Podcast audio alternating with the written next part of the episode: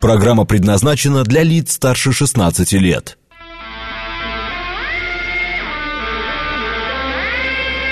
Восемь часов семь минут, вторник, февраль, день тринадцатый.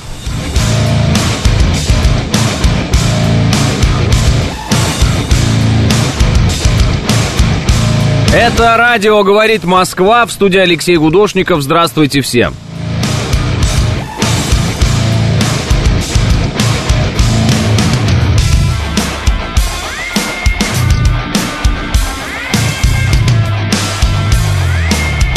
Три балла пробки в Москве и минус пять.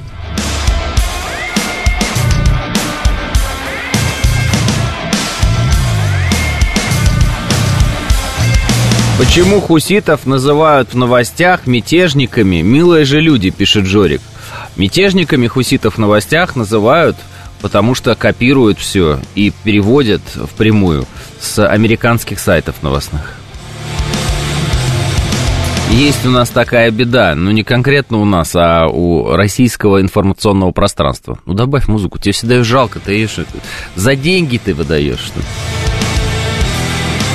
Спасибо. С добрым утром, пишет э, ваш слушатель. Доброе утро, хорошего эфира, пишет Нурик. Э, приветствую, хорошего эфира, Вася Куролесов. Доброе утро, Макрон побоялся ехать в Киев, Москва не дала такого разрешения, пишет Василий. Доброе утро, хорошего вам эфира, пишет Дягилев. Доброе, пишет Галагинчик. Э, доброе утро, пишет Виталий. Э, отгадайте, какой город не едет, пишет Мышел. Вообще не знаю. Доброе утро. Останки Столыпина хотят обменять на военнопленных. Если так, это дно дна, пишет дело техники. Ну, в смысле, украинцы начинают торговать э, могилой Столыпина. В этом смысле. Как собираетесь отметить Всемирный день радио? Никак, мастер. Доброе утро, Лялка, пишет. Доброе утро. Тема на первые полчаса. Комиссуют ли Кулебу по ранению или наградят мнение экспертов? Обсуждение, споры, пишет Панк 13. Степан пишет доброе утро. РВП пишет доброе утро. Всем здоровья. Завтра будем э, отмечать День Седого Ламантина. Не знаю, о чем это вообще. Доброе утро и славного эфира, пишет Савелий Михайлович. Доброе утро, хорошего эфира. Дягилев, здравствуйте, пишет Джекпот. Москва красавица, пишет Заур. Ну да, так и рассказал. Такер Карлсон, что Москва, она оказывается вообще лучше любого американского города. Вы вообще в курсе, как там сиропом нас заливает Такер Карлсон? Вот, это просто что-то с чем-то. Для меня стало шоком, что Москва, где я никогда раньше не был, крупнейший европейский город с 13 миллионами населения, намного приятнее любого города в моей стране, говорит Такер. Я понятия об этом не имел. Она намного чище, безопаснее и красивее эстетически. Ее архитектура, еда, услуги лучше, чем в любом городе США. А мы говорили вам. Вот. Метро, по метро говорит. Если ты не можешь пользоваться метро, на что многие указывают в привязке к Нью-Йорку, так, так как там это слишком опасно, то начинаешь задаваться вопросом, в чем же заключается цель лидерства? Вот такой вопрос задает э, в связи с э, всеми вещами, значит, э, Такер Карлсон. Человек приехал в Россию, сходил на выставку Россия, там примерил э, костюм народный, как, ну, э, я, могу ошибиться, по-моему, бурятский. Ну, в общем, он очень-очень э, сильно вдохновился всем. Вот, ему все понравилось. А метро в Москве, ну, все, кто был в разных вариантах метро в мире, и на Западе, или просто смотрел хотя бы в интернете, как выглядит то же самое Нью-Йоркское метро, а понимает, что могло впечатлить Такера Карлсона, когда он спустился в московское метро. Это, конечно, совершенно другое дело. Интересно, что метро наше строилось даже в годы Великой Отечественной войны и э, оформление для станций, ну, в том числе Новокузнецкая, создавалось э, в те годы, когда Э, Ленинград, например, был в блокаде. Собственно, оформление там и создавалось отчасти. Вот. Такие вот тонкости. То есть для нас, конечно, метрополитен — это не просто тюб там, или как они называют, я не знаю, андеграунд. Для нас метрополитен — это что-то гораздо большее. чем просто транспорт. Ну, есть так по-честному.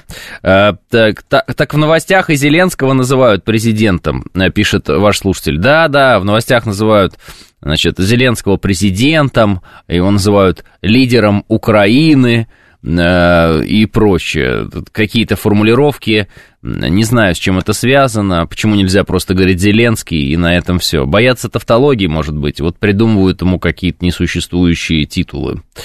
Э, Доброе утро, Алексей. Поехали, пишет Сергей Сталкер. Приветствую. Э, Все-таки Запад не делает выводы. Хотят замороженные деньги на Украину. Гады, пишет Александр Первый. Но они, по-моему, хотят заработки от замороженных денег э, отправлять на Запад. По-моему, у них такая идея, Александр Первый. В чем заключается суть?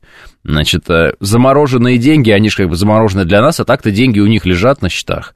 И они их там ну, размещают под определенные проценты. И вот э, зарабатывая на них хорошую денежку, они хотят вот эти денежки э, как бы тратить на себя.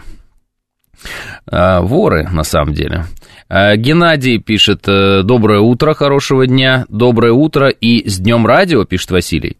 А почему днё, день радио сегодня, не понимаю, день радио 7 уже мая вроде, нет? Вообще мая. Почему сегодня день радио? Доброе утро, Лялка говорит. Доброе утро, маленькие патриоты огромной страны, пишет Мамкин. Красавчик. Э, дом, э, доброе утро, Россия. Как думаешь, Алексей, что лучше рубль, э, рубь лежа или два бегом? Чё? Не понял вашего вопроса даже, ладно. Думаю, про Балашиху говорит, пишет Константин, это про город, где все стоит. Доброе утро, пишет Сторожев Андрей. Напарник э, не хочет тебя слушать, подскажи, как уговорить, пишет Сергей. Напарник. Я сейчас вспомнил сразу вот эти все американские боевики. Напарник. Доброе утро. Ага, патриоты. Какие останки военнопленных, которые взбиты или летели, там э, их там же не было же. Э, пишет Василий. Я понял, о чем вы говорите. Да, Украина заявила, что там не было в Ил-76 э, военнопленных их, а теперь она запрашивает Украина останки этих военнопленных. Ну, поразительные, конечно, придурки. А, приветствую, да, но ведь так и есть, а у релакантов от этого подгорело знатно, пишет Мышел. Это относительно того, как Москва выглядит э, и как ее хватит, э, хвалит Такер Карлсон. По поводу релакантов, уезжантов и прочих. Э, они же сами уже давно написали в своих вот этих всех соцсетях, что на самом деле то, куда они уехали, ну, как бы хуже, чем Москва. Вот куда они уехали, оно хуже. И дальше там на сервис они жалуются, на разные вещи. Вот. Но, наверное, некоторые из них все еще пребывают в неком ощущении, что если уехать еще дальше, чем они уехали, там они что-то такое найдут интересное. Но поскольку они люди, присмыкающиеся перед Западом, а им кажется, что они на Западе найдут что-то такое, чего они не могут найти, например, вот здесь, в России, в Москве. И это ошибка. Наверное, где-нибудь э, в крупных городах глобального юга можно найти что-нибудь интересное и восхититься чем-то. А вот что искать на Западе в данный момент уже совершенно непонятно. Э, когда в наших э, Чигирях будет так же, как в Москве, и чтобы Карлсоны приезжали, пишет J23.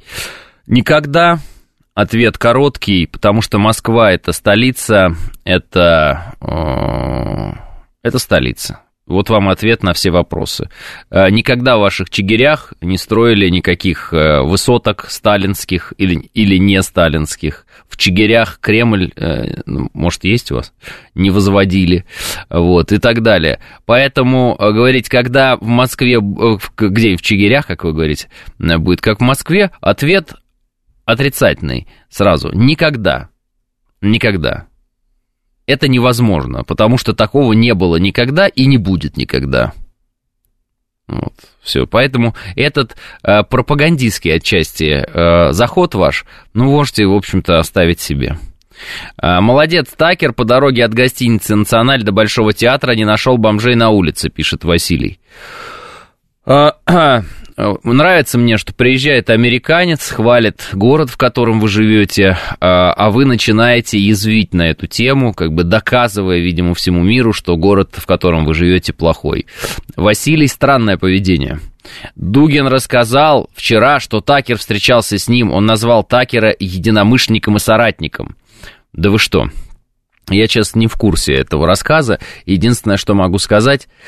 Э, ну, может быть, они друг друга нашли как традиционалисты в каком-то смысле, поэтому они соратники. И еще добавлю сразу, поменьше надо очаровываться все-таки Такером и всеми остальными а, по одной простой причине. Вот наше очарование разными э, приятными людьми, такие бывают тоже на Западе, э, приводило нас не раз к тому, что мы уже потом очень сильно разочаровывались.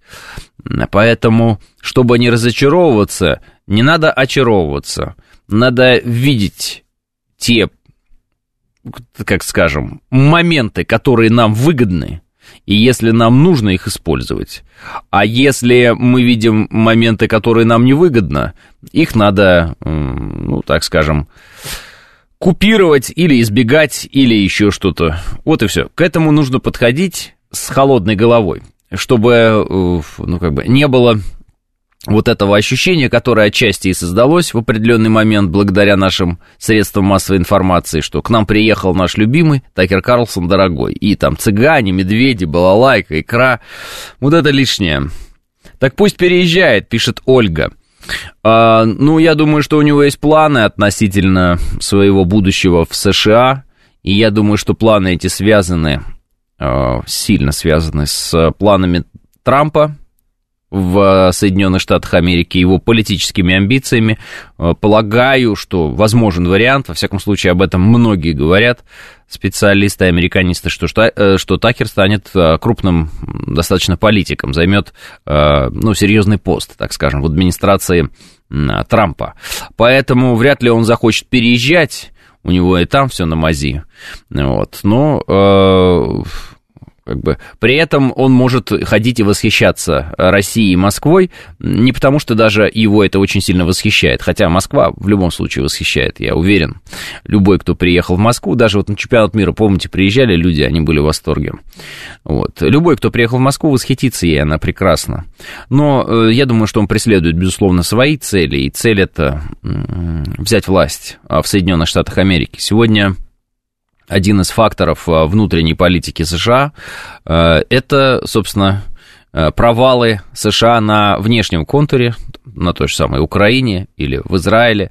Ну, вы знаете все эти вещи. Поэтому, естественно, республиканцы, там, консерваторы, они отыгрывают эту тему, в том числе из, через поездку Такера Карлсона в Москву.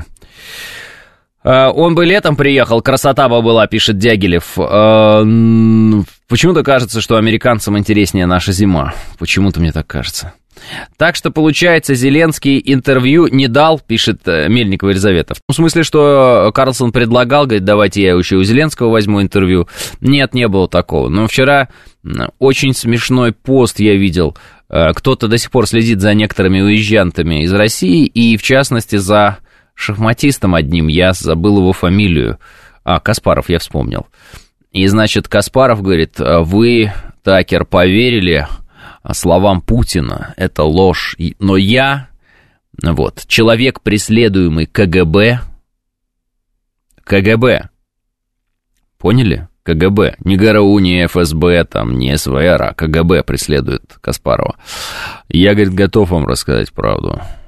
Я думаю, что, конечно, Каспаров готов и на большее, а не просто рассказать, а что-нибудь даже и сделать, но м- забавно, что он пишет, что его преследует КГБ. Ну, то есть КГБ уж сколько лет нет, а оно все еще преследует. Она. Э, он. Служба или комитет. Тут в зависимости от того, на какое слово мы э, Обратим внимание больше.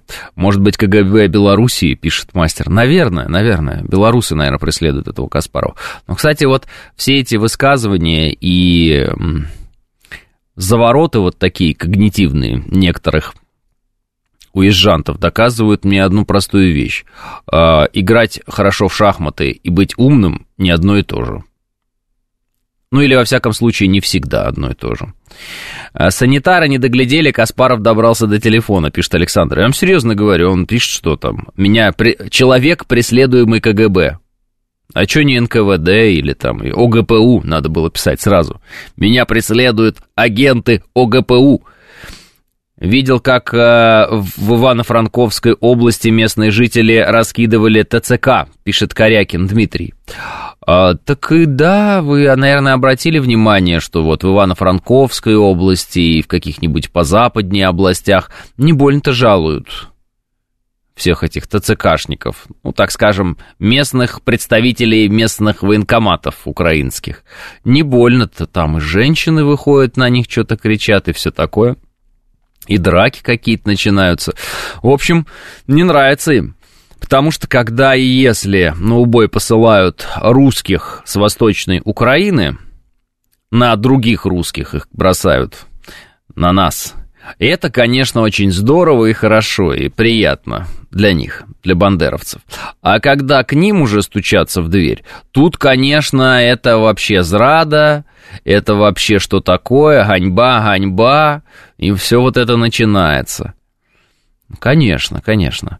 Потому что э, им, э, русских, не жалко, вот, а себя жалко, себя не любят.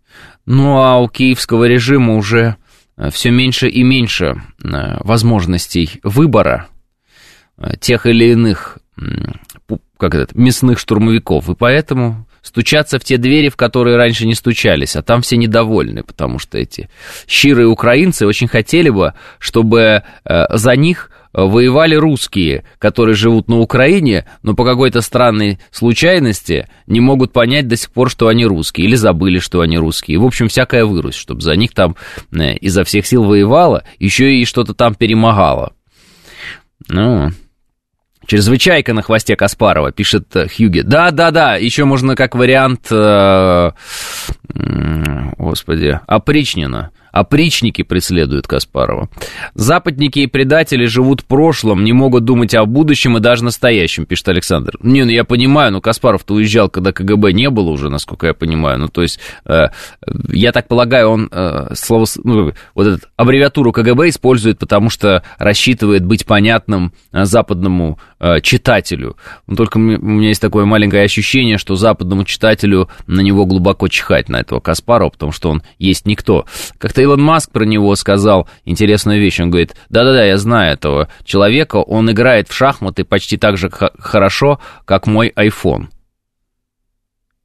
Ну, как бы, iPhone лучше играет в шахматы. Намекнул Илон Маск. А, поэтому все, конечно же, следят за Такером Карлсоном. А, вот а, и за Маском, и ну, мы знаем эти все через запятую, а вот за этими персонажами не следят. Они мало интересны, они оторваны они там никто, а здесь они уже никто. Там, они там никогда никем не будут, а здесь они уже никто тоже. Им не только русских а, не жалко, им и соседей не жалко, даже родственников, лишь бы не самому, пишет Абили Факинфлайв. Но не хочу говорить плохо о нашей стране, пишет Борис. Ну что вы начинаете? Но все же отмечу тот факт, что в отпуске в Калининграде осенью заметил, что рекламы службы в армии по минимуму и сильно меньше, чем в других регионах, пишет Борис. Может, вы просто гуляли по тем местам, где отдыхают много. А так-то э, Калининград э, в этом смысле э, это передок еще тот, в том смысле, что он как бы впереди, авангард.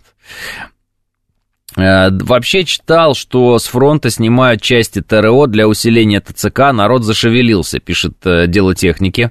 Если Трампа не допустят до выборов, то Карлсон станет президентом, пишет Алукарт. Нет такой возможности. Алукарт. Балашиха славится институтами по лечению э, эректильной дисфункции, поэтому там всегда все стоит, пишет Андрей. Смешной анекдот вы придумали. Э, Минобороны Армении. Э, да, я видел эту новость, Алексей, полностью читать не буду. Э, Минобороны Армении утверждает, что азербайджанские военнослужащие открыли огонь по армянским позициям. Там якобы был инцидент.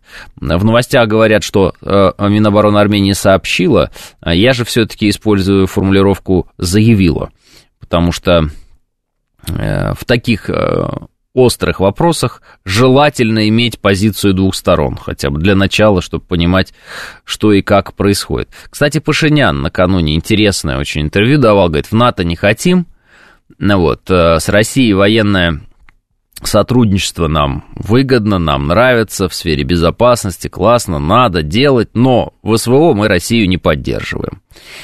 Я подумал, что я, конечно, видел, да мы все видели, как Жан-Клод Ван Дам садится между двумя автомобилями грузовыми на шпагат. Мы видели, как э, в любом удобном и неудобном месте э, бывшая балерина Волочкова садится на шпагат. Но такого шпагата, как исполнил Пашинян, я еще, наверное, и не видел. Вот это что-то потрясающее и удивительное. Он говорит, если что, вы нас спасаете, как бы, это я перевожу. Вы нас спасаете, но мы вас спасать не будем и поддерживать не будем. Что ж, спасибо большое за это откровение.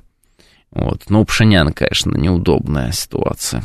Ох. Но он сам причина этой неудобной ситуации. Ну, лично по моему мнению. Может быть, я ошибаюсь, но вот я следил за тем, как он пришел во власть, как он э, реализовывал некоторые свои идеи, а может быть и не свои, и у меня э, сложилось впечатление, что Пашинян э, сам причина всех своих проблем.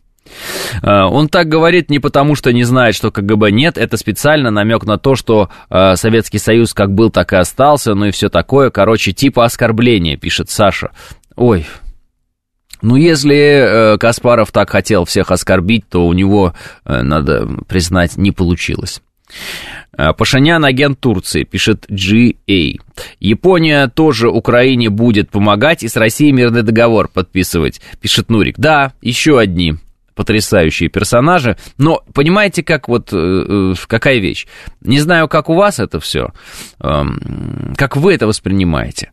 У меня, значит, ситуация следующая. Я вот к Японии, или там, той же самой, к Британии, вот возьмем два острова, на разных концах света, э, вот, и отношусь э, одинаково плохо.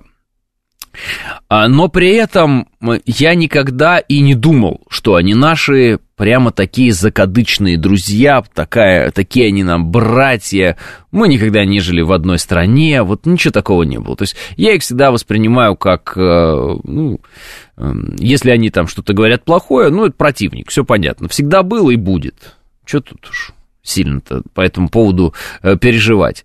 Э, нет элемента предательства. Есть элементы наглости с их стороны, подлости, э, есть элементы там какой-то там, воинственности в нашу сторону, брецания оружием и прочее. Все это понятно но нет элемента предательства. То есть я не могу посмотреть японцу в глаза и сказать, ах ты, предатель, как ты смел, мы называли друг друга братьями. Ну, такого никогда не было. И к британцам та же самая история, да, и много кому еще. Вот с Арменией так вот у меня в душе не работает. Вот так не работает у меня в душе с Казахстаном. Так не работает у меня в душе с там, Белоруссией. Так у меня не работает в душе с Украиной. Вот, ничего не могу с собой поделать, но эмоции, когда кто-то что-то делает неправильно из наших теперь уже там отдельных соседей, но раньше все-таки мы были одно, вот.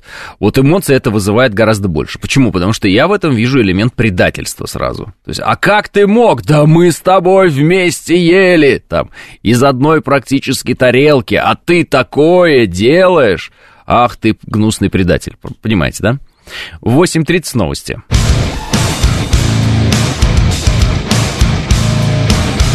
8.35 в Москве, это радиостанция «Говорит Москва», 94.8, студия Алексей Гудошников, всем здравствуйте. Лис Хитрый прислал мне картинку, которая вчера взорвала интернет, э, где сравнивается Власов и Сырский. Сырский — это нынешний главком ВСУ, в общем-то, предатель действительно, э, ну, нас он предал в определенный момент. Он во Владимире родился, учился здесь, а потом вдруг стал щирым украинцем. У него родители до сих пор живут. Он под Владимиром родился.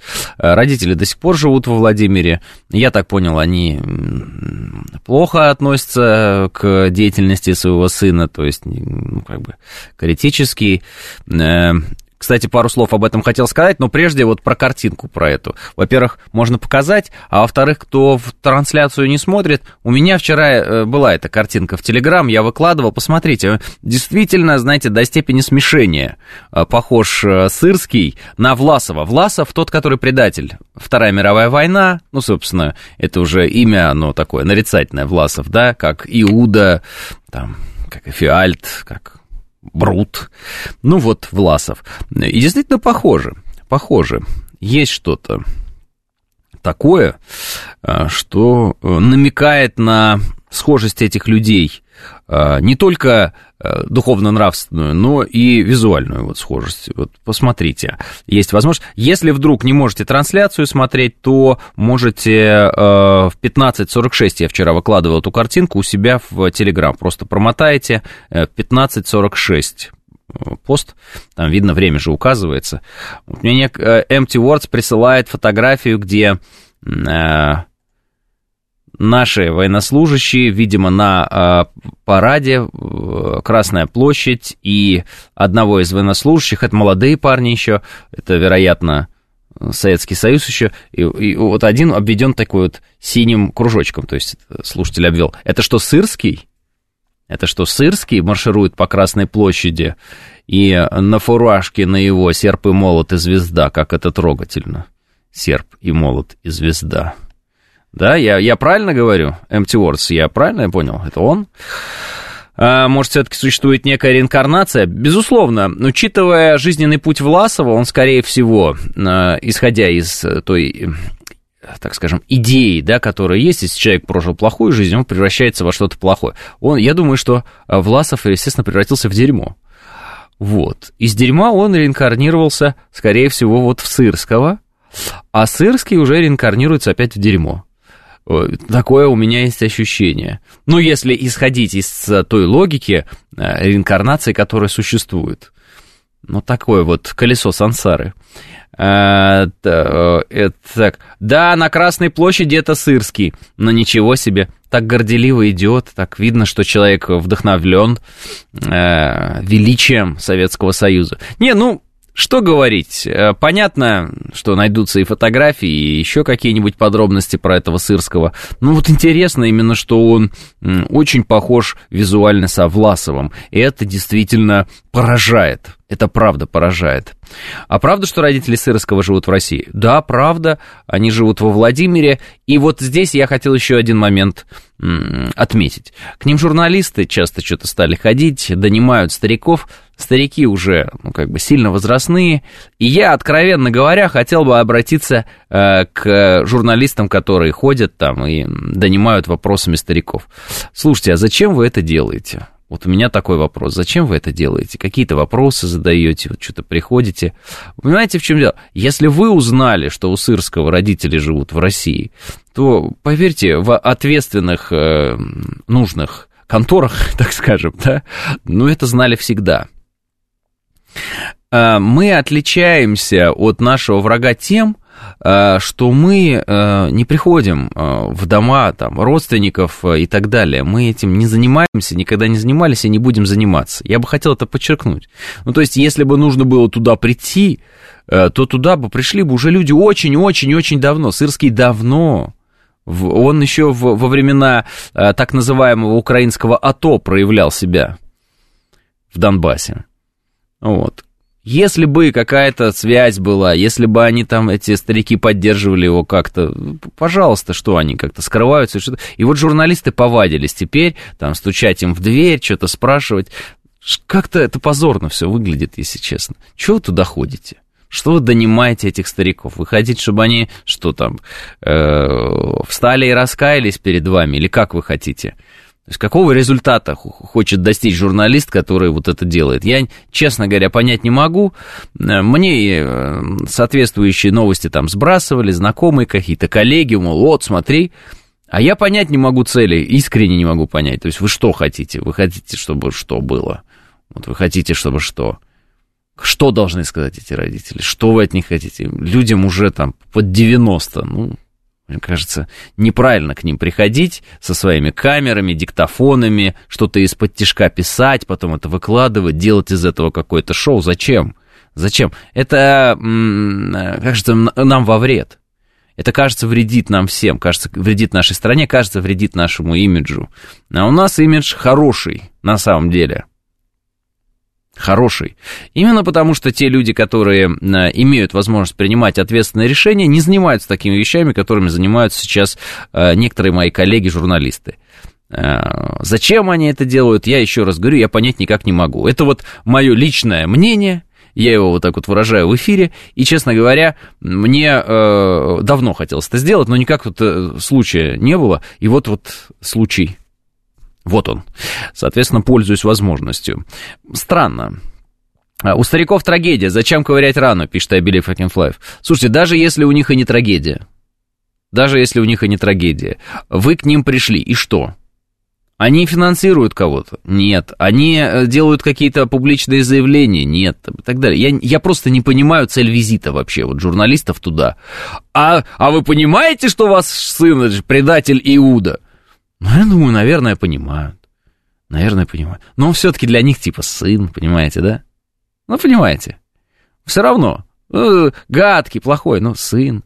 Понимаете, я историю видел э, одного казака, у которого, э, ну, это Дарья Асламова снимала репортажи, казаки, казак, значит, мужик, ну, не мужик, а казак, уж простите, мужчина, он э, на нашей стороне бьет, значит, врага, а с той стороны два его сына. Ну, я эту историю даже в эфире рассказывал.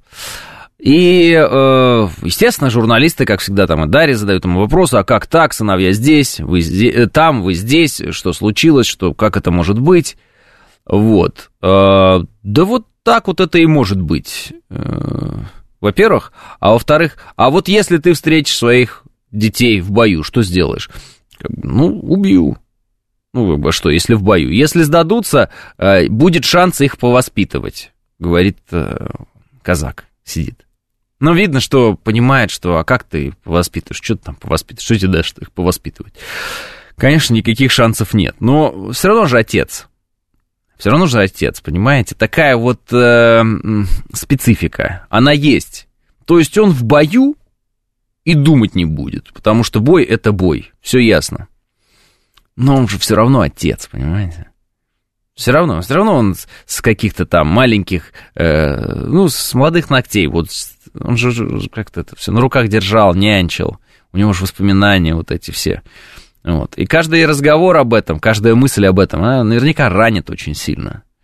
Вот. И это вот я эту историю про казака этого рассказываю. И также и здесь, ну вот вы пришли к, там, сколько, я не знаю, там, 80 лет человеку, там, да, женщина, мужчина. И вот давай донимать вопросом, а что вы ощутили, когда, а, а что вы, а как, что там можно ощутить? Наверное, они были бы счастливы, если бы Сырский не был тем, кем он стал. Наверное, они были счастливы, если бы он был прославленным русским генералом, который сейчас громил бы там этих э, бандеровцев. Ну, он на стороне бандеровцев. Ну, вряд ли они от этого испытывают неимоверное э, удовольствие, эти люди. Я думаю, что они страдают. Я думаю, я, я так полагаю. Но даже и этого выяснять, мне кажется, не надо. Почему? Потому что я еще раз хочу сказать, я думаю, что это во вред нам всем. Вот эти вот все похождения журналистов, там, стучание в, в двери, съемки из-под полы, вот так камеры. Ну, правда, что не, некого разыскать, не с кем поговорить. Вот. Еще раз подчеркиваю, ни Министерство обороны, ни ФСБ, ни другие там органы, которые занимаются вопросами серьезными, там, борьбой с террористами, борьбой с вооруженными там, людьми разного уровня, с армиями и так далее, вражескими, разведками, контрразведками, чем только они не делают, эти люди, они туда не приходят и в эту дверь не стучат. Туда приходят только журналисты, зачем-то. Ответа я не, не знаю.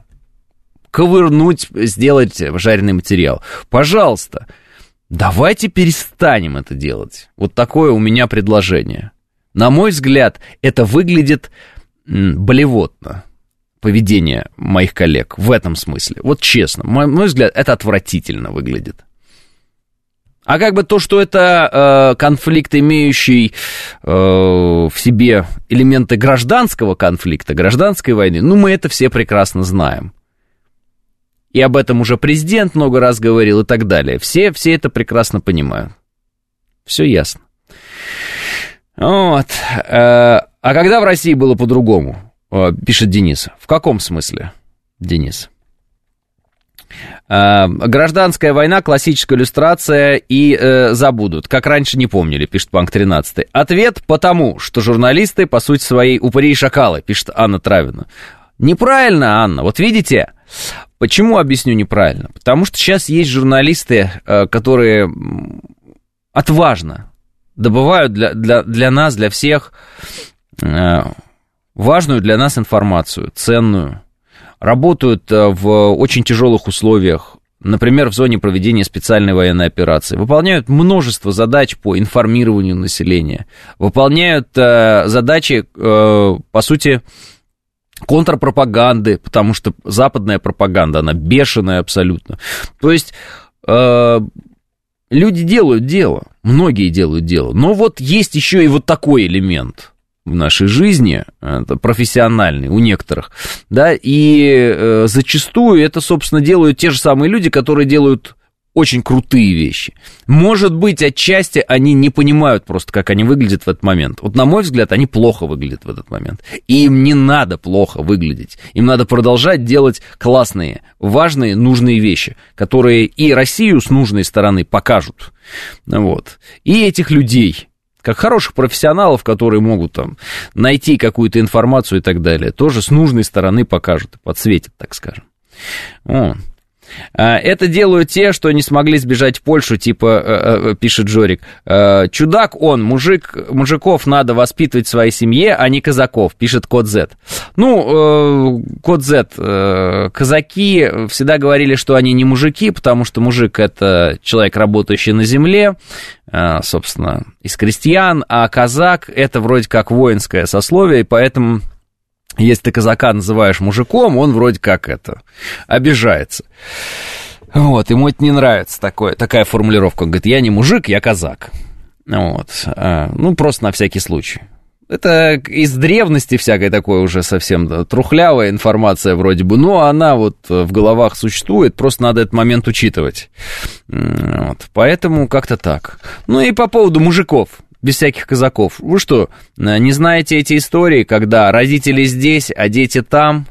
Вы что, не знаете историю, да, ну, надеюсь, никто не обидится, э, Машкова э, и его дочь, вы что, не знаете, что правнучка Чкалова тут рассказывала, как она хочет бомбить Москву, и она бы дала деньги, если бы могла бы дать деньги на какое-то такое оружие, которое позволит бомбить Москву? Вы что, не знаете, что у этой правнучки Чкалова есть здесь, э, бабушка, живет мама в Москве, а она вот там в разговоре с каким-то, не пойми, я не знаю, кто это, э, ну, видимо, враг наш какой-то информационный, вот, она э, рассказывает, что она бомбила бы Москву. Это что, это, ну, это новинка какая-то, это что-то новое.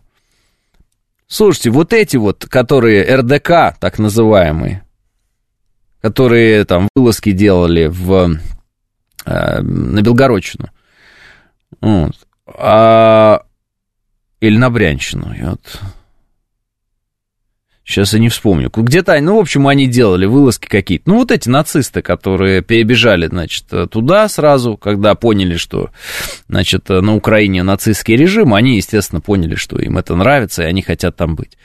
Вот эти вот, по сути, власовцы, да, вот. Что, у них нет здесь родственников, что ли, в России? Конечно, есть. Кто-то же их родил. Что, они с собой повезли, что ли, кто их родил? Здесь родители у них у всех. Ну, мы э, такие люди, и мы такая страна, и я считаю, что это очень правильно, что мы там не ходим, мы в эти дома не заходим к этим родственникам и не издеваемся над какими-то стариками там, да, и вот этими всеми вещами не занимаемся от слова совсем. Вот. Почему э, эта ситуация какая-то стала вот как-то в некоторой смысле уникальной по отношению к, Сыр, э, к родителям Сырского, когда журналисты стали атаковать? Ну, вот я не понимаю. Ну, честно. Ну, возьмите этих всех там каких-то журналистов, так называемых, которые туда перебежали. У них здесь родни, что ли, нет? Конечно, есть. У Зеленского героические предки, пишет Абили Факинфлайв. Конечно, вот представьте себе, дед э, Зеленского был бы жив. Ну, такая элементарная вещь. У Галкина э, отец был э, такой серьезный военный чин, насколько я слышал, там, читал что-то по этому поводу. Если не вранье, то ну, такая история. И что? Вот, ну, как-то так, как-то так. Я про то, что отцы и дети, братья по разные стороны. Мои прадеды, родные братья в Сибири, один за красных, другой за Колчака, а третий против всех воевали, а потом и, и жили дружно, пишет Денис. Ну, я не знаю, как насчет дружно, конечно, Денис, но, э, может быть, в, конкретно в вашей семье получилось. Но я логику понял, о чем вы говорите. Когда в России было по-другому. Ну, вообще, когда в гражданском конфликте было по-другому, да, так скажем. Так может, эти журналисты не наши, пишет 506? Да не, почему наши? Наши. Просто, видимо, хочется что-то жареного такого, быстрого, что-то шок, эксклюзив. Мы поговорили. Ну, Маргарет Тэтчер и Рональд Рейган тоже были очаровательные, подружились с англоамериканцами, и они будут везде разжигать национализм. Они всегда и везде так делают, пишет Евген. Евген предупреждает, что не надо очаровываться Такером Карлсоном и прочими. Поддерживаю, Евген, не надо очаровываться. Это первый шаг в бездну. Только абсолютно холодный, четкий расчет в отношениях. Более ничего. Практика показала, что американцы э, все время пытаются нас объегорить. И у них даже это получалось. Э, в средние века брат на брата шел, пишет э, отец Борис. Да всегда брат на брата шел. Да всегда. Послушайте, мы берем библейскую историю. Каин и Авель. Ну, вот мы все говорим, Иуда, Иуда, Иуда, а Каин? Это что? Ну, он же, так сказать, позавидовал своему брату.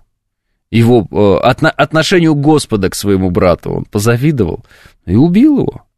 Каин, где брат твой Авель? Ну, вот эту фразу же все знают, наверное. Каинов грех там и так далее. Ну, предательство. Убийство брата. Гражданская война, конфликт. Брат на брата пошел. Вот. Так что эта история, а, она была всегда. Вот это вот. И будет всегда. Почему я говорю, что она была всегда? Ну, потому что она действительно всегда была, и это подтверждает множество исторических фактов в разные исторические периоды. А почему она будет всегда? Потому что человек есть человек. Потому что человек по природе своей э, не только э, божественен отчасти, э, он еще и животное, этот человек. Мы еще по природе своей и животные. Иногда наше поведение даже в, рамка, в рамки животного поведения не вписывается, потому что там, животному может и не захочется э, другое животное однотипное убивать. Хотя там, при вражде за какие-то ресурсы, за самку или еще что-то, может быть всякое. Может быть всякое. Лишь бы до ядерки не дошло, пишет отец Борис. А в кавычках очаровательный Трамп в случае победы просто возьмет паузу на технологическое и военное развитие, чтобы потом опять на нас прыгнуть, пишет Александр. Согласен, Александр, такие же ощущения, такие же ощущения. А, кто осудит Григория Мелехова, война-то идет гражданская, пишет Игорь Елен. А, Хватит причитать, я своего брата послала из-за этого, не надо мне рассказывать, пишет Наталья никто вообще не прочитает, а рассказывать это работа такая на радио, Наталья. Поэтому, когда вы говорите «хватит то» или «хватит это», ну, вы хоть посмотрите, что вы конкретно говорите. Хватит рассказывать. А что делать тогда? Чем заняться на радио, кроме как рассказывать? Здесь, в принципе, остановиться нельзя в говорении, потому что это такой процесс. Разговорное радио у нас беда такая. А так, да, я согласен – я бы очень с большим удовольствием молчал бы с вами в эфире. Я вам откровенно скажу, у меня бы это прекрасно получалось. Есть ощущение, что это не устроит руководство. И я не смогу слишком долго молчать в эфире э, за деньги. Бесплатно, пожалуйста. Вот, я думаю, тогда можно будет. Так у Леши же мечта сидеть и молчать на радио, пишет 506. Да, да. Сами себе представьте ситуацию, при которой человек должен изо дня в день, из года в год, в определенное время, в определенном месте говорить два часа без остановки. Попробуйте как-нибудь. А, можете обратиться к лекторам а, в институтах разных и спросить у них, что такое прочитать лекцию одну. Учитывая тот факт, что лекция, в общем-то, план ее, ну, в принципе, сама лекция пишется заранее. Ну, заранее. М? А вот теперь представьте, что еще перед вами не студенты, которые от вас прекраснейшим образом зависят, и вы это знаете, и они это знают, и это их в некотором смысле заставляет быть покорными. Отчасти. Не всех, но большинство уж точно. А вот теперь представьте много-много людей, которые никоим образом от вас не зависят. Ну, то бишь, вот, например, вы никак ведь не зависите от меня. Я же не могу на вас влиять из разряда изменить вашу жизнь. Если вы будете плохо меня слушать, то тогда, в такой-то день, такого-то месяца, даже не думайте приходить ко мне на экзамен. Никаких экзаменов не будет здесь. Мы все вместе сдаем экзамен по итогу. Экзамен, вот, на который нас вызвала сама жизнь, реальность. Да-да, жена читает лекции и выматывает жестко, пишет Юрий. Да больше двух лекций уже читать человек не может. Дальше автоматика и просто овощ. Все. Два академических часа. До свидания. Можно вперед ногами выносить. Не знали этого? У студентов реакцию видно. Лица, а диктор в микрофон, уставившись, сидит, пишет Помбон. Ну, слава богу, есть сообщение. А, вчера была на лекции Ирины Хакамады «Учиться говорить». Очень интересно, пишет Ольга. А, Ольга, у меня только единственный вопрос. Научились это первый вопрос. И второй, все-таки он не единственный, видите, за деньги? Вот хочу вот просто, просто два вопроса давайте. Научились ли вы после этого говорить? И второе, за деньги? Я, э, ну, не говорить за деньги, а в смысле, вы за деньги туда ходили? Я в 40 минут укладывал, э, у, у, укладывался, а далее им напутствовал заняться более важными деталями, пишет Щу. А я сходил на мастер и Маргариту, понравилось, был удивлен, что там играет актер из бесп- бесславных ублюдков, пишет Манкин Красавчик. А, я не смотрел новую вот эту «Мастер Маргарита». Может быть, когда-нибудь и посмотрю. Все, что я смотрел до этого, тоже мне не понравилось. Ну и вообще я не понимаю вот этого какой-то дикой любви абсолютно безмерной, ничем не объяснимой к этому произведению со стороны нашего населения. То есть почему-то именно мастер и Маргарита так вот всех интересует из раза в раз. Не знаю почему, какая-то такая может быть, склонность к мистификации какой-то, к мистическому мышлению вот этому. Суперфильм, рекомендую, пишет Заур. Книжка детская, конечно, пишет э, Памбон. Ну, я бы не сказал, что она детская. А, но в целом, я думаю, те, кто концентрируется именно на всякой вот э, чертовщине, э, да, вот у кого угол зрения такой, то да, действительно, это такая сказочка. Что-то типа Э, за черевичками слетать, как у Гоголя. Э, книга лучше фильма, пишет Лис Хитрый. Да ясно дело. Мастер и Маргарита будут только э, пиратить. Вдруг деньги пошлют на ВСУ, пишет Василий. Э, есть такая опасность. Нет, это была премьерная лекция, урок бесплатно. Продолжение, кто хочет углубиться за деньги. А я э, на самообразовании, мне достаточно пока, пишет Ольга. А, я понял, первая доза бесплатно, а дальше, братан, такая ситуация. Придется платить. Но вы, Ольга, умеете вовремя соскочить. Вы молодец. А спросите у тех людей, которые говорят, как научиться говорить. Вот у меня, например, спросите, как научиться говорить. Я вам расскажу все секреты, но после новостей. Программа предназначена для лиц старше 16 лет.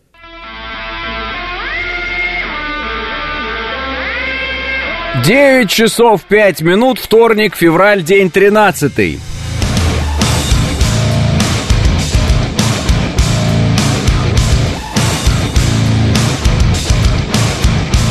Это радио «Говорит Москва» в студии Алексей Гудошников. Здравствуйте всем.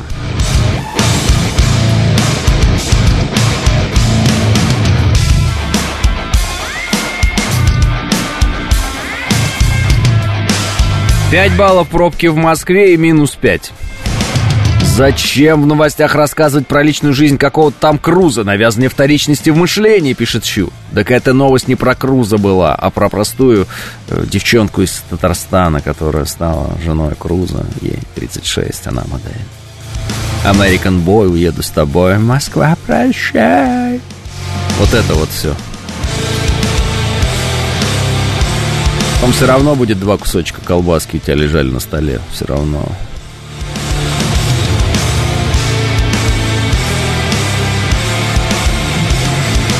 А зачем ему, Тому Крузу, 40-летняя старушка? Точно ради ГД. Что такое ГД, Роман? Э, Круз так постарел, пишет Алекс. Да-да, как он постарел. Э, Алексей, как научиться говорить? Парфюм говорит. А вот уже ответ есть. Смотрите. Анастасия пишет вам ответ. Доброе утро, Алексей. Я как-то задавал вам вопрос, как научиться красиво говорить. Вот как красиво говорить, это сложно. Вот. Как научиться говорить? Вы рекомендовали просто говорить, пишет Анастасия, и знаете, действительно, я просто стала больше говорить, и навык постепенно развился. Па-бам! Па-ба-бам! Парфюм, все, можете использовать. Надо говорить. Ну и постарайтесь говорить не только, э, с, ну там, скажем, нецензурной лексикой.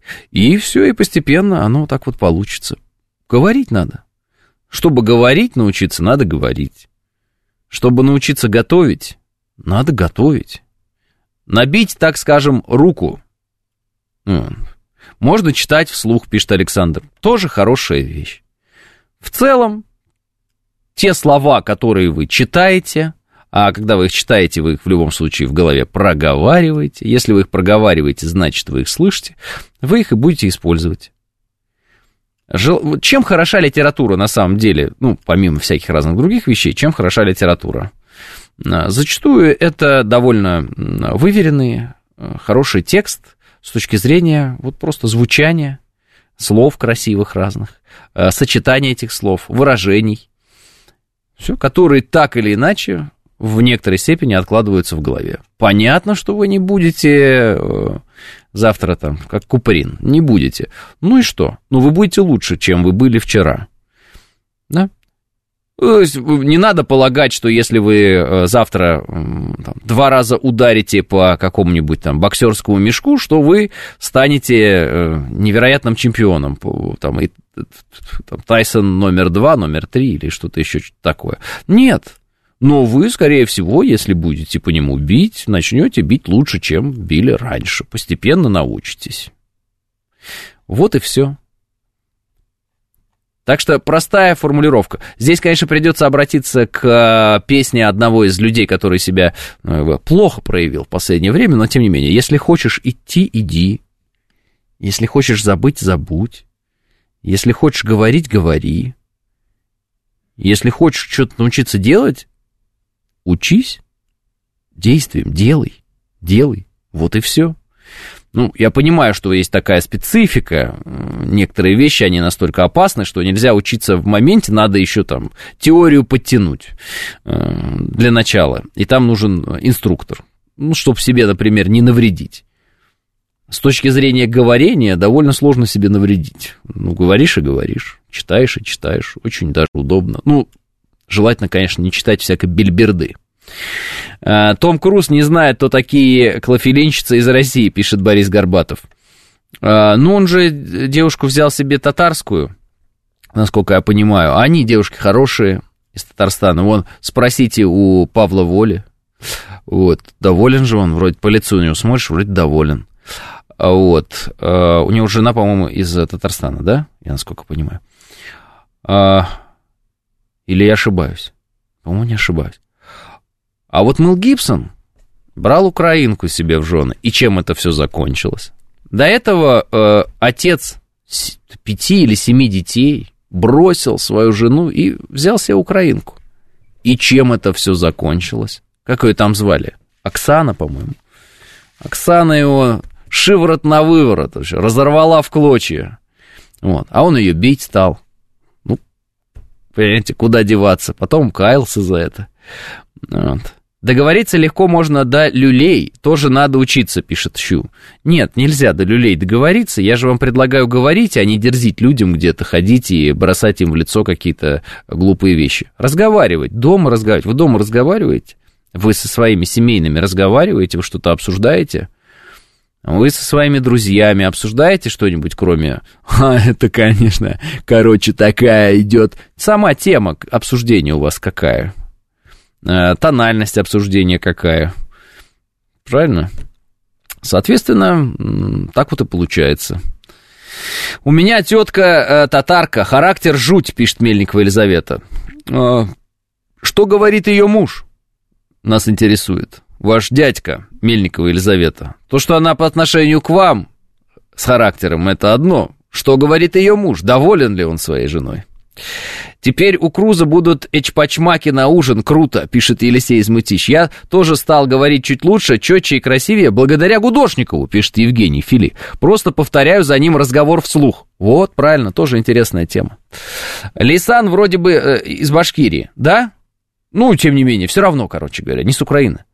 Вот. А с э, украинскими женщинами а, какая опасность? А, становишься украинцем. Вот я полагаю, что с Сырским так и произошло. Вот родился под Владимиром, все вроде было нормально. Вроде бы советский э, офицер, туда-сюда. На Украине, видать, там нашел какую-то себе даму. И понеслась, и все, и теперь вон, смотрите, уже главком ВСУ. Куда его понесло? Ну, куда его понесло? В любом случае, что прос... Какая-нибудь Оксана, Подпригора, Гибсон теперь, или Горбанюк Гибсон, пишет э, Пом Помбон. А, Слишком много свободных денег на людей, которые учат, как говорить, пишет э, куртка за 30 тысяч. Да, да, вообще слишком много свободных денег у людей на всяких разных э, коучей, тренеров сегодня. Это ведь реально проблема, на самом деле, современная. Э, очень много предложений э, за деньги, естественно, э, ну, совершенно в разных сферах как научиться говорить, как научиться готовить, как научиться зарабатывать деньги, как научиться то, как научиться все. А, не знаю, я вот со студентами, например, общался, когда было время, я там в одном институте, в комиссии был, не приемная комиссия, а наоборот, вот выпускная комиссия. Вот там должны были быть практикующие журналисты. Вот. И э, сразу, на самом деле, все видно было. Вот когда э, ты только с человеком общаешься, ты его знать не знаешь. Вот он сел отвечать на вопрос, э, там, билет какой-то, и там можно два дополнительных вопроса, по-моему, комиссия может задать. Видно сразу, как человек садится, как он говорит, что он говорит, э, какая у него речь, все сразу понятно. И плюс-минус это понятно даже тогда, когда ты будешь на приемной комиссии. Все плюс-минус видно. К чему человек расположен, к чему он не расположен. Добиться результата можно э, повторением и трудом большим в любой сфере, в любой сфере. Но э, есть у человека еще и предрасположенность к чему-то. Да? Кто-то там, физически очень одаренный, кто-то, э, может быть, там, интеллектуально одаренный там, в естественных науках, еще что-то. Ну, то есть есть вещи, которые человеку даются легче, чем остальным, потому что он э, имеет к этому ну, определенную, может быть, там, тягу, предрасположенность, талант, как хотите, так и называйте. Ну, бывает такое, вы знаете, музыка, кому-то вот э, легко и, и хорошо это получается, хотя это все равно труд большой, а для кого-то это вообще, ну, никак. Вот сколько ни трудись, что-то получится, что-то ты там научишься, и действительно ты сможешь, может быть, там, ноты читать, еще что-то, но вот, как бы, большого толка не выйдет из этого просто как элемент э, общего развития используйте, не более того. Но если вы хотите чему-то научиться, исходя из того, что вы просто это хотите сделать, вот, не обязательно достичь самых там супер-пупер результатов, вот, особенно если вы это начинаете хотеть чему-то научиться там в возрасте не самым молодом, так скажем, то э, надо к этому и относиться как к элементу развития, вот, всестороннего своего, ну, развиваюсь. А для этого все очень просто. Хочу, там, научиться петь. Так э, учись, пой. Петь надо, петь, пой. А, Господь создал людей разными, Кольт уравнял их, пишет Гзар. А, надо в приемную комиссию, на хату накопишь, пишет Роман Попов. А, на хату на Украине копят, у нас на избу. А-а-а, как я вас подловил. А, Роман, изба у нас в России, изба. Хаты у нас нет никакой. Какая хата? Это, во-первых. Во-вторых, Роман, э, есть у меня такое ощущение, что э, вы обо мне таких историй, что я где-то у кого-то какие-то деньги за какие-то вот такие услуги брал, никогда в жизни не услышите, потому что я просто никогда в жизни этого не делал и, собственно, делать не собираюсь. Вот. Мне такая перспектива никогда не казалась привлекательной. Вообще. Э, хата не только на Украине, но и в Беларуси, и в южных регионах России, пишет Финист. Ну да, конечно. Ну, наконец-то за 7 лет я только нашел чат. Алексей, мое почтение, страна привет, пишет Александр. У нас на унитаз копят. Какая хата или изба, пишет Помбон. Изба времянка. Э, норма это терем, значит на терем будем копить. Лис. На нашем юге всегда хаты были. На Кавказе, пишет э, Хирагуши. А я что, на юге, на Кавказе? Где? Я в Москве. Вот, в Орловской области хата, пишет Ю, э, Юлия э, Цезарь. Ну да, да. Враги сожгли родную хату. Песня, пишет дед Бажан. Правильно, потому что враги все время идут с запада и проходят как раз через те регионы, где хаты. И сжигают их а потом мы обратно проходим по этим регионам и так далее. И э, бьем врага. Вы обратите внимание, что как бы Наполеон, Гитлер, да, там, Карл XII, где они ходили? Они ходили там же, где сейчас ходят натовцы. Че удивляетесь-то, я не понимаю. Конечно, поэтому враги сожгли родную хату. Когда последний раз враги что-то сжигали за Уралом? Вспомните этот момент. Когда последний раз враги что-то сжигали за Уралом? За Уралом, за рекой! Когда последний раз они это делали? Вот. Обратно идем, избы строим, пишет XMR, говорит. Э, в гражданскую, пишет Лис Хитрый. Ну, тоже гражданская, понимаете. Одно дело гражданская война, э, как она развивалась на Украине, ну, да, э, ну, так назовем, на Украине. Все-таки Украина в том смысле, в котором мы ее знаем, это уже такое изобретение советское. Ну, в Новороссии там и так далее. Вот как она на югах на наших развивалась, гражданская война, это одно, а как она, например, происходила в Оренбургской области, это совершенно другое. Ну, как бы, где гражданская война, где Оренбургская область, что, кого, какая война? А, ну да, да, была, конечно. Но все-таки, если вы начнете ну, как бы, обращать внимание на географию конфликтов, вы придете к выводу о том, что вот именно наш юг, который сегодня называется отчасти еще почему-то Украиной, хотя понятно, почему он называется Украиной, окраина России, ну вот, но это, правда, так вот еще и про Южный Урал пели, что, ну, и здесь тоже можно так. Только там э, строчки такие. «На краю Руси обширной, вдоль Урала берегов». Да? А здесь, ну, на краю Руси обширной, ну, только не вдоль Урала берегов. Вот, другие берега какие-нибудь.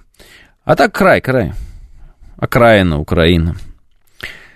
Вот. И если вы посмотрите те конфликты, которые были, и гражданская война, и там, Первая мировая, Вторая мировая, какая угодно вообще война, где мы ее вели? Ну, мы ее вели там, где мы соприкасались с противником. А с, с, с противником мы соприкасались всегда на западе нашей страны. Ну, почти всегда. Есть там русско-японские войны, вот эти все вещи. Но я имею в виду, вот традиционно для нас юг, запад. Вот. И там месиво вот это постоянное. Собственно, поэтому это такая многострадальная земля. Она вот такая многострадальная. И поэтому она такая и амбивалентная. Двоякая. Знаете, вот эти все шутки про свадьбу в Малиновке. Эти идут такую шапку надену, эти такую шапку надену. Вот эти все шутки, знаете?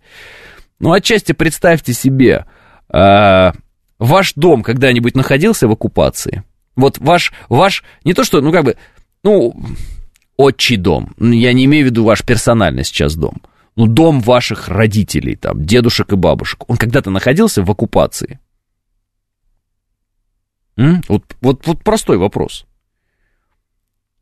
Вот, например, если ты э, живешь где-нибудь в Оренбурге, твой дом находился в оккупации, например, во Вторую мировую? Ну, Отечественную. Ответ отрицательный, не находился. А Украина вся была в оккупации. Правильно? Вот. И так вот, как не возьми какой-нибудь конфликт, обязательно э, несколько лет людям придется отходить под э, э, оккупационной властью какой-нибудь там, гитлеровской ли, там, наполеоновской ли, или какой-нибудь Карла XII ли. И это, естественно, порождает определенные элементы поведения самого населения, потому что тебе же надо выживать. А как выживать? А вот у тебя две шапки, три шапки, ты их меняешь. Вот. Людям, которые, э, через которых не проходит сначала в одну сторону одна армия, а потом в другую сторону другая армия, у них такой надобности нет. У них картина мира гораздо более э, ясная, понятная, так скажем, четкая. У моей бабушки дом в оккупации находился, но она была в, эваку... в эвакуации в это время, пишет 506. Моя бабушка была в оккупации на западном берегу Воронежа на недолго. Там, кстати, бои были как в Сталинграде, пишет Костя из Митина.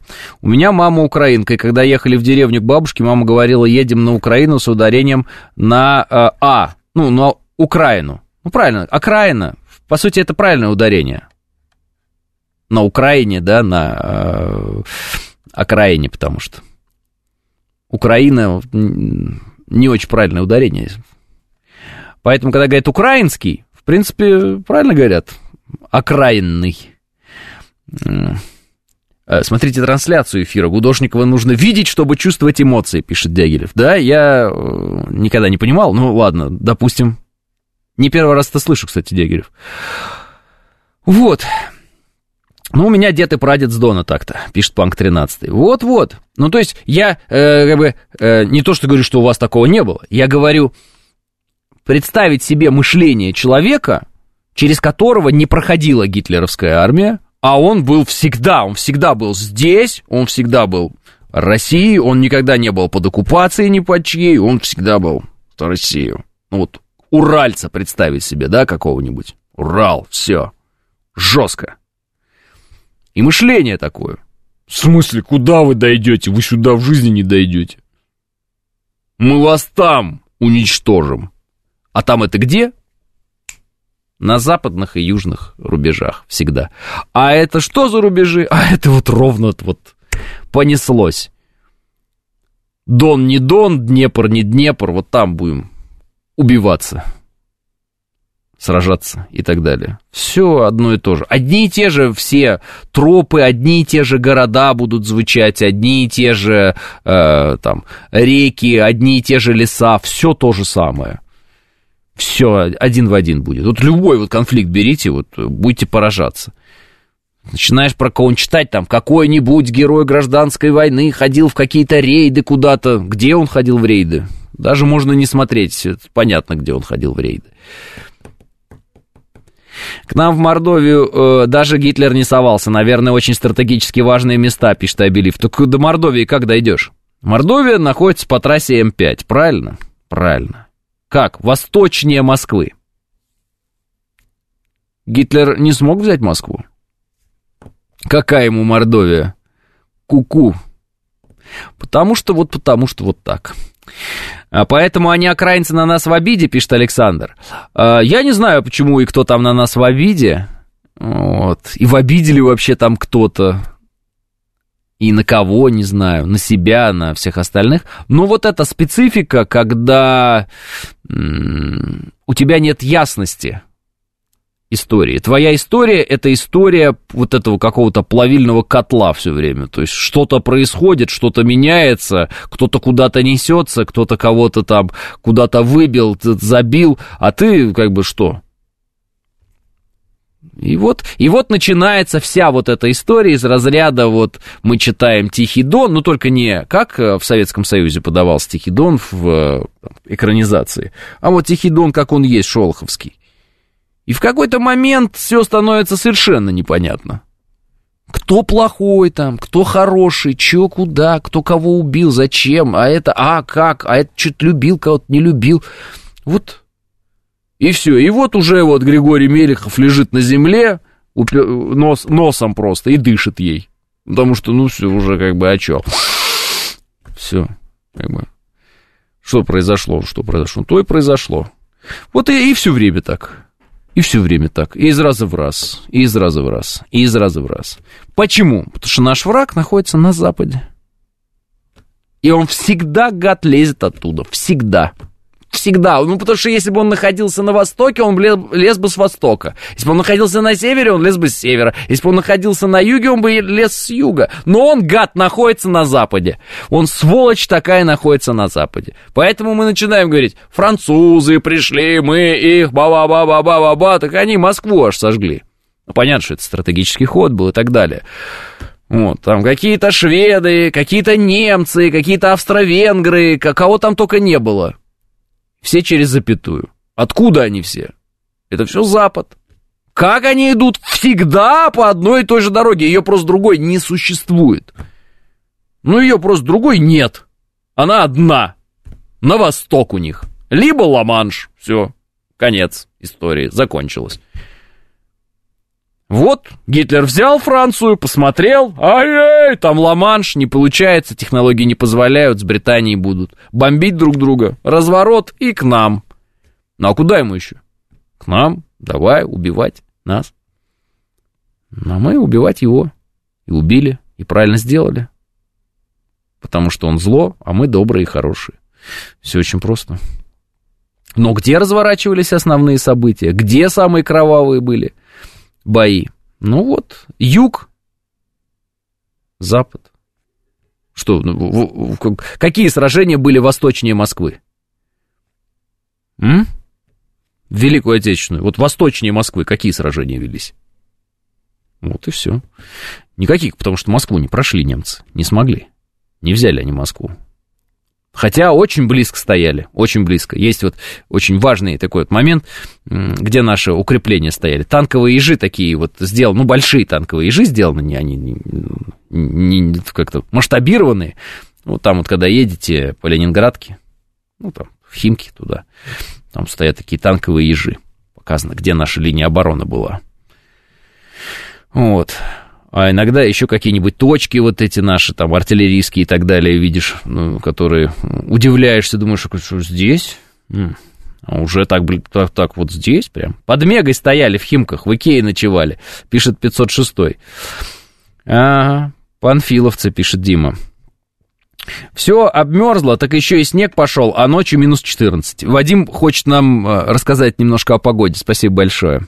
Э, Смолянам вечно перепадает на орехи, пишет Лис Хитрый. Ну, естественно, потому что это вот логично все движение. Вот она, Украина, Белоруссия, да, там, Смоленск. И пошли-пошли. Бежим на Москву, да? А моторизированные бойцы до Войковской прорывались, э, пишет АК. Так я и говорю, где-нибудь по Головинским прудам идешь, а там, там точка, э, там какой-нибудь зод, артиллерии, еще что-то, ну что вы тут делаете, зачем? Какой зод, что? И от кого оборонялись-то? А? В Биберево стоит артиллерия, там тоже пост был, пишет Алексей. Наш дом был оккупирован, направление Волколамск, дорога смерти, пишет Андрей. Всю Белоруссию сожгли, думали даже столицу переносить после Великой Отечественной, пишет 506. Кстати, бандеровцы очень активное участие принимали в уничтожении э, мирного населения Белоруссии. Невероятно активное участие они в этом принимали. Вот. А, передовой рубеж располагался примерно по линии Химка, Митина, Архангельская, Рождественно, Одинцова, Рассказова, Прокшина, Гаврикова, Боброва, а, Табалова, Михайлова, Дроздова. А, пишет Виталий. Это прям, э, когда так вот на слух и не поймешь. Надо на карте смотреть. Новости.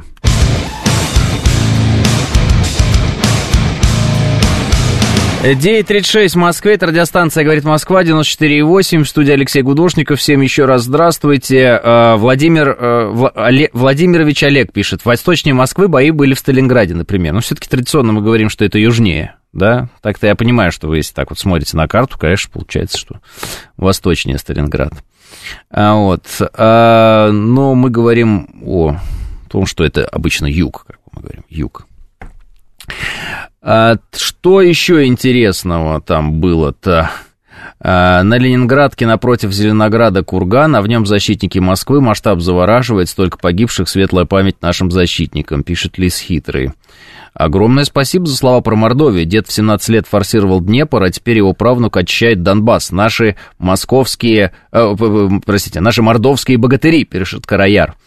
Да, я в Мордовии был и не раз э, проезжал просто сам-то из Оренбуржья я, и мне нравится вообще, честно говоря. С удовольствием бы катался на машине сейчас там, по России бы поездил, но не, не, сейчас нет времени. А, а что это за симпатичная, но девушка была в кадре после новостей, пишет Виктор. Это была Евгения Волгина, вот, э, вы ей сами можете передать привет, а то вы мне говорите привет передать. И, кстати, мне всегда было интересно, с какой целью вы передаете привет. Ну, типа вот, передайте привет, такой, «Э, Жень, привет, тебе там привет от слушателя. И, как бы, как бы Поддержите деньгами, что вы это привет свои передаете, несерьезно.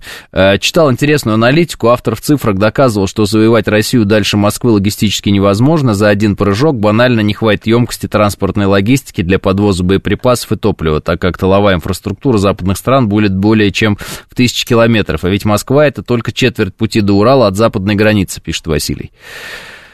Да, поэтому они и рассчитывают на то, что мы внутри сами распадемся на несколько государств, и вот это вот все. И они нас потом а, переварят потихонечку по кусочку. Собственно, один из этих кусочков, который они в какой-то момент решили переварить, это Украина. Это все еще наша земля. Это все еще единый народ. Ну, когда-то был, во всяком случае, точно. Это все еще просто кусок России, который оторвали от России и изображают теперь, что это не Россия. Воспитали там манкуртов, которые, собственно, Иванов и Тарасов, не помнящих своего родства, которые взяли оружие в руки и, по сути, сражаются, так сказать, со своими родителями. Пошли с, с оружием в руках на братьев и родителей на своих. Ну, вот, ну, сырский, вот, ну вот сырский. Это же типичный пример. Вот.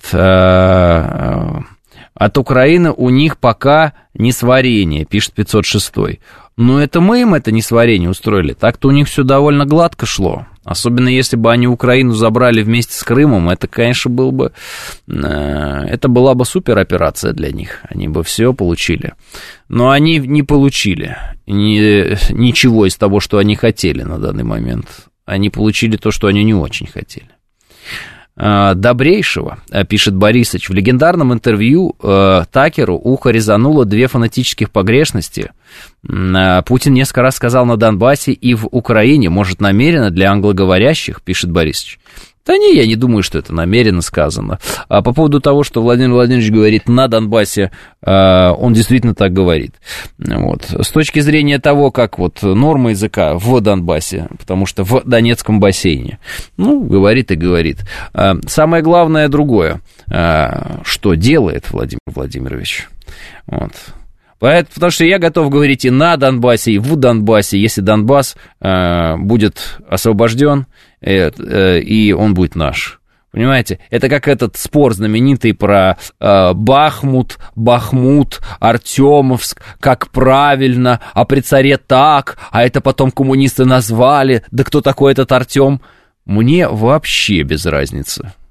Артем, Бахмут, Бахмут, э, через дефис, э, как угодно. Наш и хорошо, и правильно, и очень хорошо, и правильно. Это самое главное. Потом разберемся, проведем дискуссии, голосование, там вот это вот все. Украина для Европы как жена украинка. Европа станет украинкой со всеми особенностями, э, пишет э, Алекс. А вы что, не видите, что Европа в определенный момент действительно украинизировалась? Посмотрите, что с ними происходит. Посмотрите, какие они совершают необдуманные действия. Посмотрите, как они глупят. Это же, собственно, об этом вот Такер рассказывает сейчас всем. Об этом а, наш президент говорит. Об этом многие говорят. Что Европа себя ведет неадекватно. Они хотели европеизировать Украину, а э, на самом деле украинизировали Европу. Не, не, не получается у них. Не получается.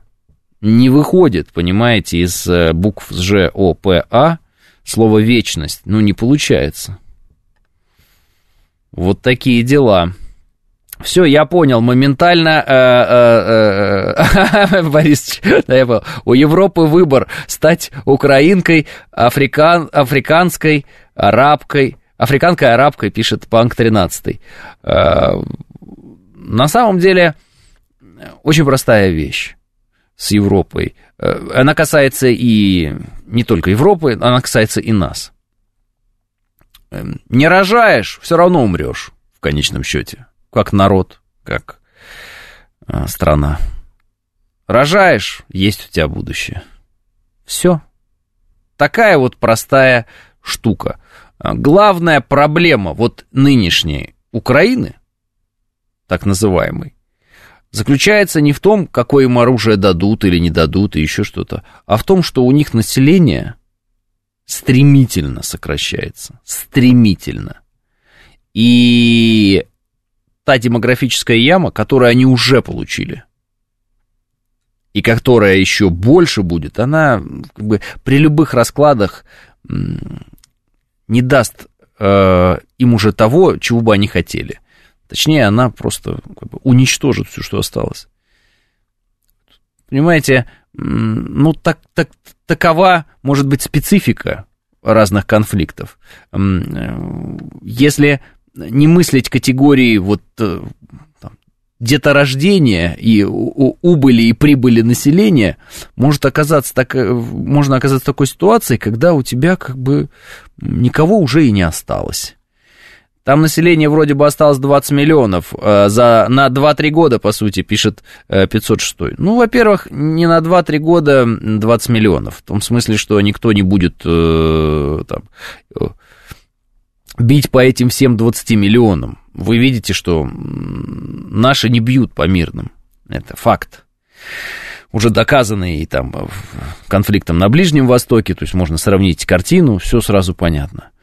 Вот. Я же говорю о том, что в основном, кто такие люди, которых там берут в те же самые там, войска и так далее, вот это ВСУ они их берут, кто это? Ну, это мужчины. Наверное, раньше это были самые крепкие, из которых они могли найти там и убежденные. Сейчас уже они выгребают по полной программе, уже какие попало уже пошли, и все, что можно, пошло. И мы же понимаем, такая вот специфика, если мужчин мало, то и детей будет мало, скорее всего. Потом учитывать то, то положение экономическое, в котором они находятся, а как вообще зарплаты платить потом, что там делать вообще. Ну, в общем, они идут э, к страшному коллапсу, и, э, может быть, они уже к нему на самом деле пришли, просто последствия его будут ощущаться все сильнее и сильнее в протяженности. Просто все, возможно, это уже на самом деле абсолютно непоправимая ситуация. Ну, то есть, а что, а кто, а кто будет созидать, а кто будет что делать, а где, где, собственно, эти украинцы, непонятно, что они делают, а кто, кто что будет рожать, а как, как, за какие ценности они там бьются, в кавычках. Что это за ценности такие? Я тут видел видео, какой-то, значит, ЛГБТшник украинский, э, из войск украинских, там, говорит, «А, у нас ЛГБТ, а у России там пусть завидуют. Серьезно, старик, ну или там старушка, послушай, э, у вас население, ну, в принципе, у вас демографический ад уже. Вы еще там прыгаете с какими-то ЛГБТшными флажками. Где вы будете брать людей новых, которые будут жить? Ну вот, я даже не говорю там, на Украине они будут жить, где-то они еще там будут жить. Где взять новые поколения людей? Где их взять? Они откуда возьмутся? Из воздуха или что? Вот сидит там какой-то крашеный, значит, ВСУш на этой форме рассказывает о том, что вот он сражается за ЛГБТ. В смысле? Страна, очевидно, ну вот она вот сколько она там существовала, она, очевидно, вымирает. Вы что, не видите, что ли, все? Она вымирает. На глазах тает просто. Это, может быть, кому-то кажется, что там два года это срок. Для истории два года это не срок. Это очень легко укладывается в несколько страниц э, текста, это если обширно. А так это вообще не срок. Одной строчкой можно это пролететь. Потери такие-то. И все. Это может быть нам кажется, мы в моменте находимся, что это срок, это долго там и так далее. Там некоторые любят спекулировать, там, это не три дня, ну, мы заметили. Для истории это все не срок. Перспектива какая? ну, как бы вот просто в лоб спрашиваю, перспектива какая? Был 52, по-моему, миллиона на 91 год. Сейчас 20, дай бог. Куда делись 32 миллиона? Перспектива какая с такими цифрами? Что будет-то? Как это должно выглядеть? Кто-то может объяснить? Никто никогда не объяснит. И перспектива у Европы такая. И я вам больше скажу, если мы э, реально не прислушаемся к людям, которые говорят, что наш единственный путь выжить это традиционные ценности, а традиционные ценности, вот можно сколько угодно, что угодно говорить, разные формулировки придумывать. Это всего лишь-то навсего семья и дети. У нас ничего не получится, если мы не прислушаемся. Все, семья и дети, все. Семьи без детей не бывает, это не семья, даже можно не говорить об этом. Это, ну, там, юридическая там история, там, хорошо, вы там, какие-то у вас договоры, делите имущество, дело ваше. Поэтому тогда прям предельно объясню четко. Дети, многодетность. Вот что такое традиционные ценности. И исходя из того, что у вас будет много детей, и у вас будет крепкая семья, вы, естественно, будете отсекать все такие вещи, как извращенцев разных, там, трансов и прочих. Почему? Потому что, ну, это что, это вот дети это будут видеть? Это абсолютно естественное противостояние нормального и девиантного. Все очень просто. Потому что когда вы единица, и у вас нет вот этих маленьких там которые бегают по дому, там, мама, папа, а, кушать, а, играть. Вам, в принципе, по барабану на всю эту голубую устрицу, которая там происходит на улице. Ну, ну как бы, меня не привлекают, мне все равно, эм, я могу переключить и так далее. У вас начинает голова кипеть именно в тот момент, когда вы понимаете, что вы несете ответственность за следующее поколение. А тут вот разгуливает вот это вся. Па-пара-па-парам. И там какие-то люди собираются на каких-то конгрессах, форумах европейских, такие, ну что-то как-то возраст согласия нам надо подвинуть. И ты такой, да. М-м-м. А потом ты знаешь историю Эпштейна. Узнаешь, что там э, толпа, оказывается, каких-то политиков, э, актеров. Они, оказывается, пользовались услугами этого Эпштейна. А услуги заключались в том, что он им предоставлял детей для сексуальных утех. И это уже имеет как бы доказательства в виде там видео, документов, фотографий, свидетельств, множество. Оказывается, что услугами Эпштейна такими пользовался, например, Ходорковский, недавно выяснилось, и просил девочек помоложе. Такая фишечка. Это следует из допроса на суде свидетельницы. Ага. И много чего такое выясняется. И потом ты вдруг начинаешь это складывать в голове с такими фразами, как «не нравится, переключи», «тебя же не заставляют», «тебе же не...» А точно не заставляют? А точно я могу переключить? А куда я переключу? А что если я переключаю, переключаю, а не переключается, все одно? Вот это вот блевотина из мутабора, это что?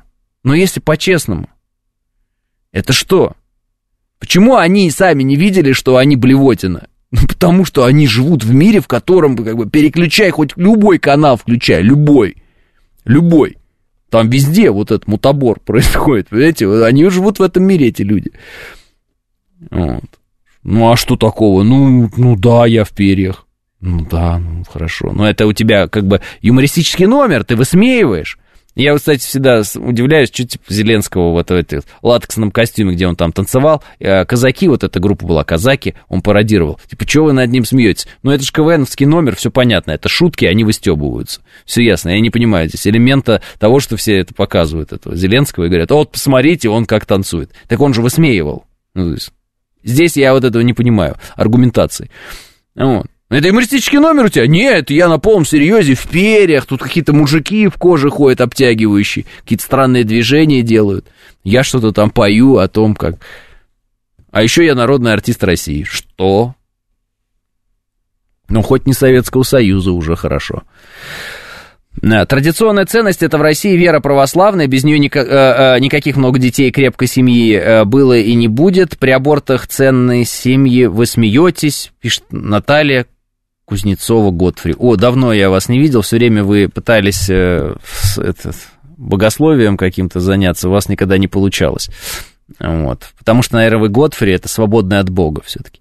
Вот. А по поводу православия и что это и есть традиционные ценности. Знаете, практика показывает, что ислам тоже прекрасно справляется с тем, что хранит традиционные ценности и семьи многодетные мы видим э, у представителей э, ислама. И более того, именно в современном мире именно там мы и видим многодетные семьи, отношение к детям и к семьям, и резкое неприятие ЛГБТ-тематики. Вот там мы и видим. Поэтому давайте так. В принципе, аврамические религии очень вполне себе традиционные – и традиционные ценности там э, имеются. Да и все, наверное, остальные э, религии, они про традиционное. Они традиционные. Но я даже не про традиции, э, там, духовные какие-то говорю, религиозные или еще какие-то. Я говорю про э, простые, понятные вещи. Вот. Есть э, эм, как бы задача задать себе вопрос. Э, в чем как бы, смысл жизни, если так можно выразиться? И ответ, ну, вообще в целом, будет такой, никто не знает, в чем смысл жизни, но если никто не знает, значит, его нет вот, на данный момент.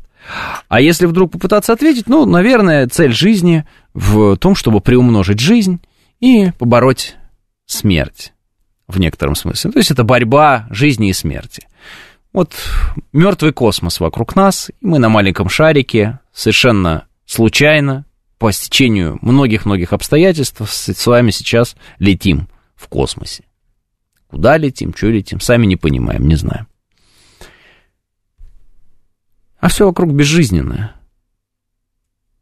А мы живем. Мы очень хрупкие, нас очень мало. И, значит, жизни вокруг нас мало. Смерть подавляющая подавляет жизнь в этом смысле, ну, по, по, по объемам, так скажем, смерти вокруг нас гораздо больше. Давайте так скажем, безжизненности вокруг нас гораздо больше, чем жизни. Поэтому наша задача внимание, как говорил, ну, вы сами знаете, плодитесь и умножайтесь. Вот наша задача, приумножить жизнь. Неужели это непонятно? Планеты вокруг какие-то летают, астероиды какие-то, разные э, с, э, звезды. Вокруг них их э, системы из планет. Все, их миллионы, миллиарды этих звезд. Места полно, так-то, если задуматься. Мы еще пока даже до Луны нормально долететь не смогли. Ну так вот, ну если честно. То есть э, на каком этапе в развитии мы на самом деле находимся? Может быть, на очень низком э, уровне мы находимся, может быть, наш этап развития не так хорош, как могло показаться. И мало жизни-то на самом деле, мало жизни. Ну вот, надо больше жизни. Вот, но как-то вот некоторые это, наверное, не понимают, не принимают. А, у вас сколько детей? У меня пока четверо. Менделеев доказывал в свое время, что население России к 2025 году будет 600 миллионов, э, э, пишет Виктор. Э, интересно и сразу несколько и вопросов, и ответов. Сестра живет в Германии, дочке ее 4 года, сменила три садика из-за постоянной навязанной пропаганды ЛГБТ. Там прям занятия проходят, и маленьким детям рассказывают, что они могут быть кем хотят, Дягилев говорит. Дягилев, я считаю, что на данный момент а, пропаганда а, извращений – это самое эффективное оружие, которое используют э, ну, давайте скажем, западные элиты, ну, люди с большими деньгами, так скажем, для того, чтобы проредить население планеты. А, вы знаете, что есть люди, которые считают, что на планете должно быть поменьше людей. Они об этом заявляют, там, отец Бориса Джонсона об этом заявлял. Ну, все эти теории золотого миллиарда мы не будем говорить. Ну, вот они говорят, многовато людей, а дальше вообще и перенаселенность, а не хватит ресурсов, нам конец, вот это все они говорят. То есть они выступают против э, вот этой вот заповеди «плодитесь, умножайтесь», они как бы думают, что они умнее Бога, и а, они выступают а, за некую балансировку. Ну, такой Танос, знаете, из Марвел. Он говорит, чтобы хватило ресурсов, я половину убью, и как будет всем здорово, здорово остальным. Вот это они. И э, есть несколько вариантов, как проредить население. Ну, например, классический, война. Ну, вы понимаете, что если идет война и даже там миллион потерь в год по сравнению с 8 миллиардами и постоянным приростом населения Земли, это вообще ничего. Ну, то есть ничего не получится. Так рост населения Земли не остановить. Пандемия. Пандемия. Вот COVID-19. Уже интереснее. Потери гораздо больше в целом по миру. Там уже в не, несколько миллионов за год, да? Интересно. Вот. Но это тоже недостаточно в том смысле, что это не остановит рост населения планеты. Поэтому я думаю, их самое опасное оружие – это сделать так, чтобы дети были воспитаны в таком ключе, что им не надо рожать и все. Им надо заниматься какими угодно вещами, только не рожать, нет смысла. Зачем, куда рожать, что, зачем? Спина грызы, плодить нищету, ну и разные-разные всякие варианты. Живи для себя, там, ты должен думать о великом. О чем великом? А что такого великого в этом мире происходит вообще? Что такого великого в этом мире происходит? Ну вот а... и вспомнить-то нечего. А что великого?